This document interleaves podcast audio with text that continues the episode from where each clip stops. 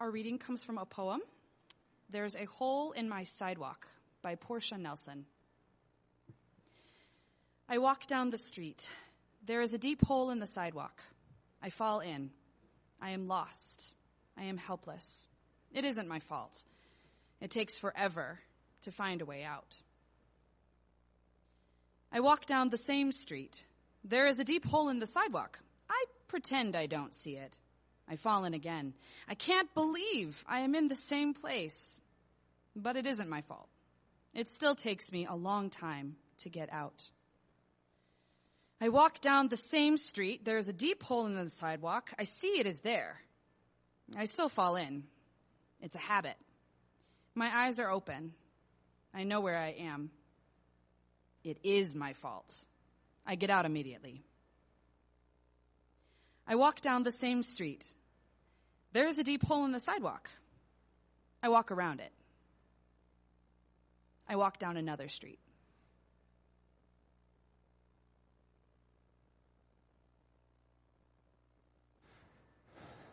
Thanks, Chelsea.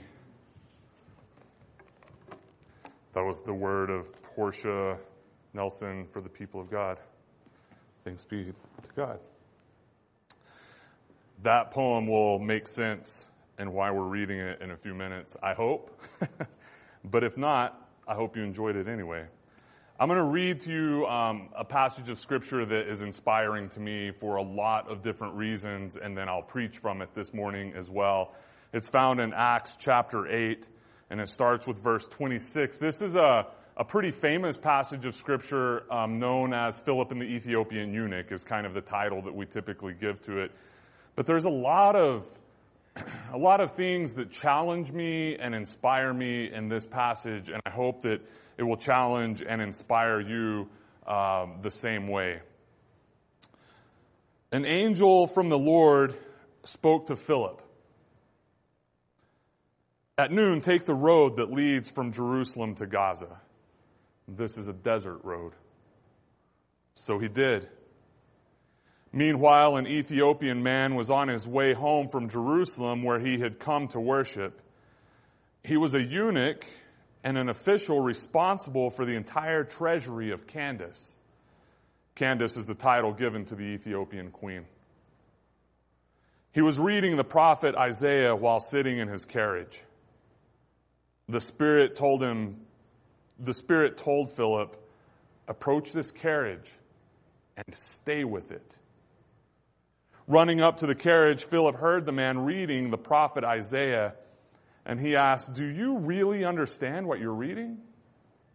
And the man replied, Without someone to guide me, how could I? Then he invited Philip to climb up and sit with him. And this was the passage of scripture he was reading. Like a sheep, he was led to the slaughter, and like a lamb before its shearer is silent, so he didn't open his mouth. In his humiliation, justice was taken away from him.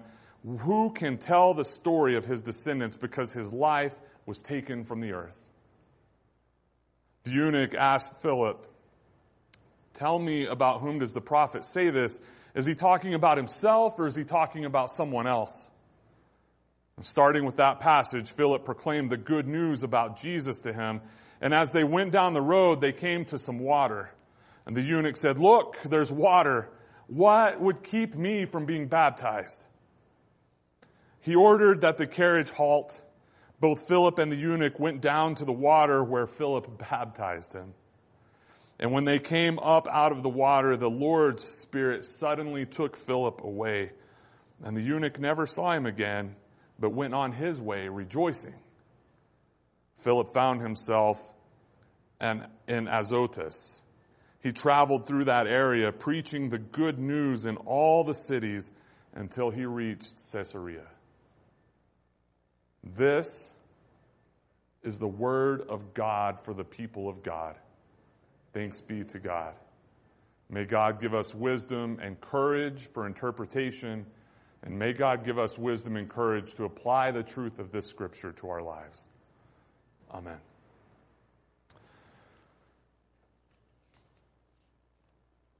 I think that one of the main lessons we can learn from this story is to say yes to the Holy Spirit. I've been saying for well beyond four years now, but especially four years at this church, that we ought to be people who practice participation over perfection. I think sometimes we get too worried about having the right answers or saying the right things or not messing something up. And so we just back up and we don't do anything when the reality is all the Spirit of God was calling Philip to do and all the Spirit of God is calling you and I to do is to jump in and participate, to be part of what is happening. To be an agent in your life story and to follow the call of God. I'm not a person who does that easily, and I think that's why I preach that so often participation over perfection in lots of different ways. I'm constantly preaching that because I'm not a person who does it easily. I'm not a person who trusts other people easily, and that translates into I don't trust God easily. I want to control everything around me because I don't want to be controlled. I don't want for somebody else to cause something bad to happen to me. So if I can control everything around me, it's all going to be good. But that's not how it works with God. And uh, I, I think it was the fall of 2016 ish, somewhere in there. I got a call from Dr. Elaine Heath. She was a professor at SMU, at Perkins School of Theology at SMU at the time, and currently she uh, is a professor at Duke Divinity School. And Dr. Heath said, Hey, Ross, I've been hearing that you're doing some work with refugees in Abilene. There are, uh, I don't know if you know this, but there are over 2,000, at, at least back then, there were over 2,000 refugees from the continent of Africa, continent of Africa, that had been resettled in Abilene, Texas by the uh, um, International Rescue Committee. The IRC has an office there, and they were bringing folks in from Africa, and our church plant was doing a lot of work with them. And so Dr. Heath had a relationship with a community of refugees that we didn't know about who were in in Abilene, and she wanted me to meet with them. So around one o'clock in the afternoon, a friend of mine and I went to a particular apartment that we had been told where they would gather and we went in and there were two or three people there and they had a, some food laid out and we started talking and before long more people came in and more people came in and more people came in and more people came in. And Sarah before it was over there were about 40 people crammed in to a room that was maybe uh, like 12 by 10 and there were enormous amounts of food being shared, and there was singing, and there was praying. And at the end of that time, which was about dinner time or maybe beyond, they said, Pastor, one of the people, they were singing in Swahili and in French, and they were praying in English and Swahili and French, and there was somebody translating uh, some of the things, and some of it wasn't being translated, and I was just kind of like, oh man, what is happening? And somebody said something, and the person who was hosting, who translated English to me, said, Pastor, we want you to be our pastor.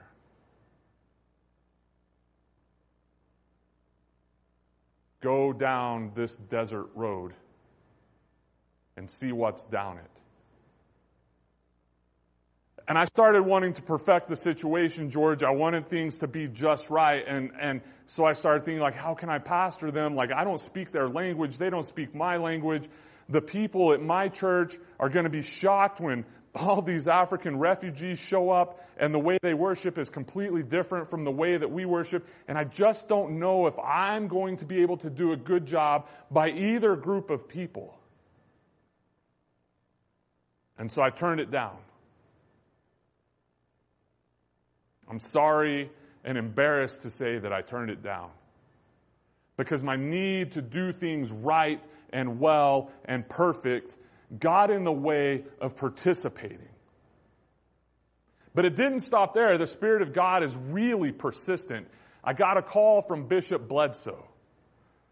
Hey, Ross, we want you to come to Lubbock on such and such date at such and such time to meet with the entire cabinet. That means all of the superintendents plus the bishop. And so I called my superintendent, what do I wear? I'd never been called to a meeting with all of them. I was nervous. He said, wear a suit. So I put on my suit and I walked in and I was the only person in the room wearing a suit. The rest of them were in jeans and like polo shirts and stuff. It's a total setup. we sit down and Elaine Heath comes up on the screen via Zoom, this new technology nobody had quite heard of yet. And she says, Bishop, I've talked to Ross and he's a little hesitant, but I think that this community is perfect for his church. His church is one of the only churches I've heard of that's going to be able to welcome them in and it's just going to be this great fluid movement of the Spirit. And I think that Ross ought to do this. She was trying to leverage her relationship with the bishop to make me do it. The Holy Spirit works in strange ways and sometimes not strange ways. And Bishop goes, Ross, what do you think? And I said, Bishop, there are other churches in Abilene that are more established and are secure financially and could probably do a better job of it. And he said, Yeah, I think I agree with that. Two times I said no. There's no happy ending to the story. It was a major fault of mine to not jump in and participate in the life that I was being invited into by the Spirit of God. I did the opposite of what Philip did. I was the one who would have said, Yeah, I'm not going to go down that desert road. It's hot. There's probably not any water. Who knows what kind of people are hiding in it? I'm not going. Like, I don't know. But the other thing about this story that is heartbreaking to me is the eunuch sitting in a carriage of some sort on the way back from Jerusalem where he had gone to worship God, reading a text of scripture and not knowing at all what it means or what it's about and saying, how could I understand it if there's nobody to explain it to me? Because see what happened was this eunuch, most likely, we know this historically, the Egyptians and the Ethiopians kept really, really good history, like real good history. And so what would happen is orphan boys, young boys, young men, and, and oftentimes girls also, but because we're talking about a eunuch, we'll talk about men. If they were orphaned or if their parents cast them out for whatever reason because they maybe were born uh, with, with some sort of disability or something, they would be castrated and enslaved in the house of royalty within Egypt or within Ethiopia. And so this person had suffered lots and lots of trauma in his life. But Chris, he loved God so much that he still, for some reason, was drawn by God to Jerusalem to worship in a place where he wasn't even allowed to enter because he was sexually impure and could literally, because he was a eunuch, never become sexually pure. So he could not walk into the temple to worship Basically, he had to sit in the parking lot and hope he could hear the sound coming out of the doors. He went anyway. And on his way back, the Spirit of God caused this thing to happen where Philip lined up with him and they sat down and they talked and Philip was said, was asked by the eunuch, hey, there's some water. What's keeping me from being baptized? And Philip goes, literally nothing. Let's go. Let's do this. They go down and Philip says, welcome to the family. Welcome to the family. A family that he had never had, that he had never experienced, that he didn't even know necessarily that he wanted, but he was wrapped up in loving arms and pulled into the family. And I wonder how many people throughout history have been pushed away by the church because they don't fit the social norms that we want them to fit, whether that be their orientation, whether that be their gender identity, whether that be their socioeconomic status, whether that be the state of their addictions, whatever it is, we push them away when the church, literally the word church should just mean welcome everybody. We don't care about any of that. All we say is, welcome to the family. Why shouldn't you be baptized? Why shouldn't you be brought in?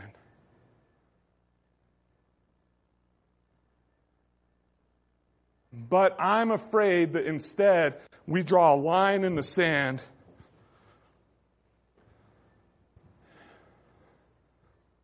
and we say, I'm sorry, you're on that side.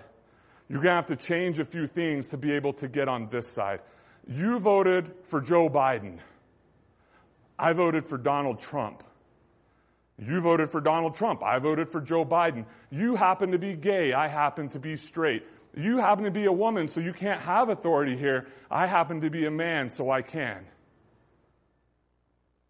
We draw a line in the sand, and what I want to say to you today is that anytime we draw a line in the sand and say, you're on that side, I'm on this side, Jesus is over there.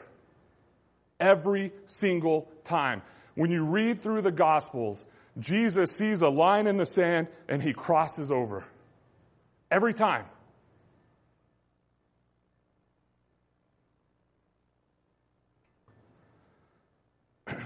that same year that I said no to the Holy Spirit, which technically I think killed the church that I was pastoring.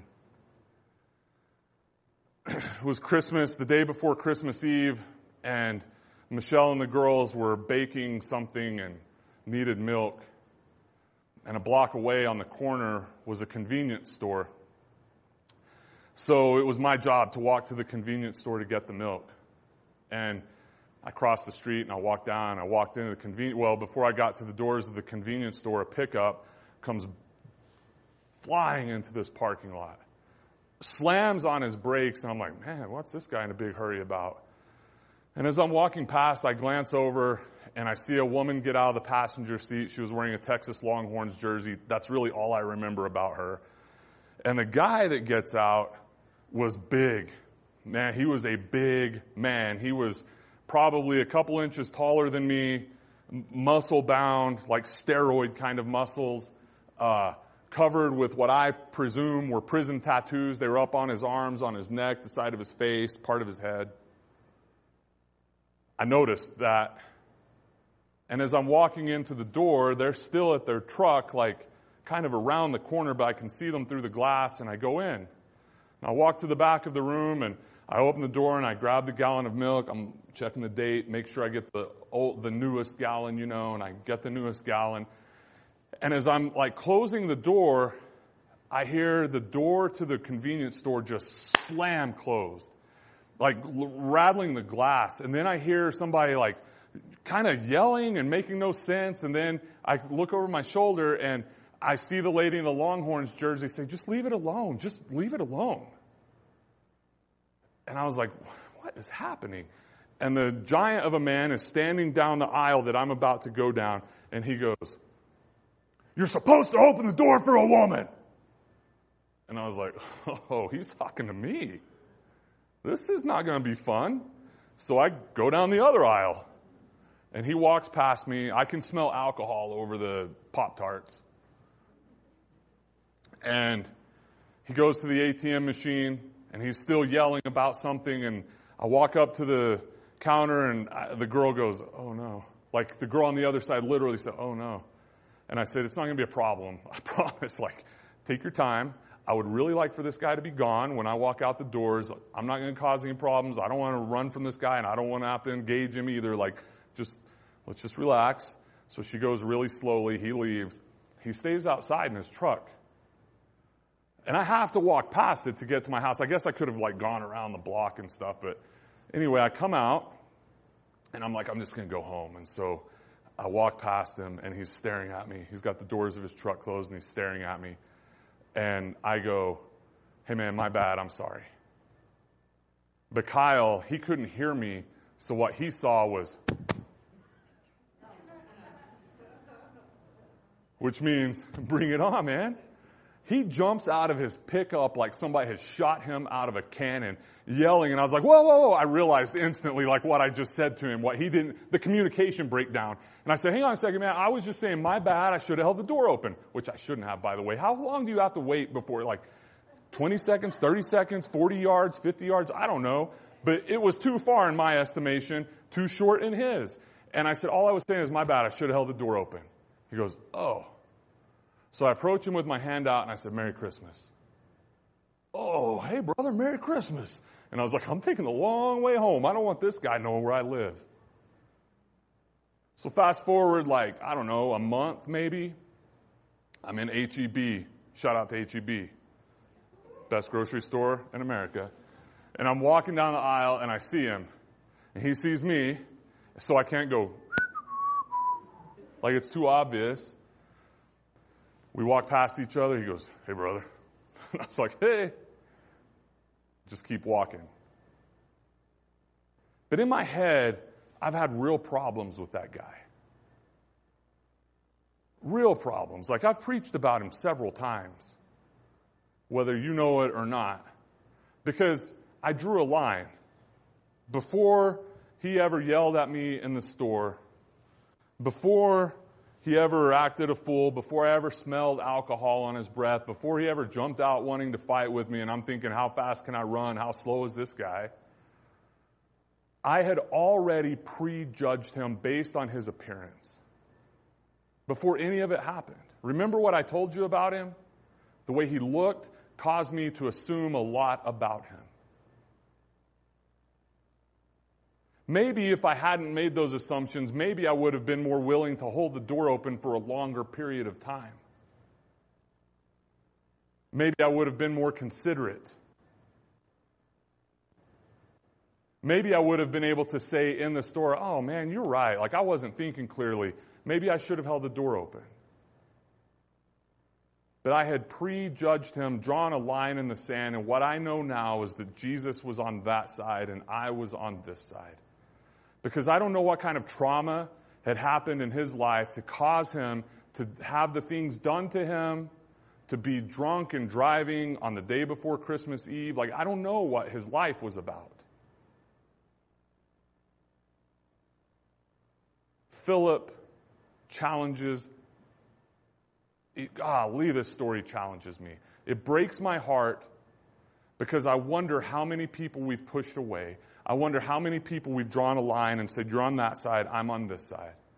But I also recognize that I do it way too often.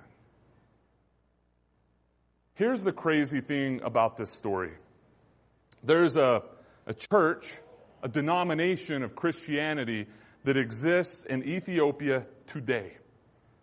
It's the Coptic Church, C O P T I C. They're called the Copts. They are the most persecuted group of Christians in history. In 2017, at one of their main churches on Palm Sunday, a bomb went off and killed a whole bunch of them. They have led millions of people to Christ over the millennia. They are as old as the Roman Catholic Church before it was the Roman Catholic Church, before there was the Orthodox split, the Coptic Church existed then. The legend is that Mark, from the Gospel of Mark, started that church. But historically, that actually can't be true. The time doesn't line up correctly. I don't know if this is true either, but I like to think that the Ethiopian eunuch is who started that church. I like to think that Philip took off, led by the Spirit, to go do what he had to do. But the eunuch went back to the place where all of the other eunuchs were held essentially captive and dealing with all of their trauma together. And he went back and he said, You will never believe what happened to me. There's this family that welcomed me in and love me even though I'm me. And guess what? They will welcome you in and love you too. And this whole thing started called Coptic Christianity. We don't know what happens with our labor. All we know is that we need to say yes, Chuck, to the Holy Spirit every opportunity that we are given and trust, as hard as it is, trust that God will do what God does as long as we participate. In the name of our Creator, Redeemer, and Sustainer. Amen.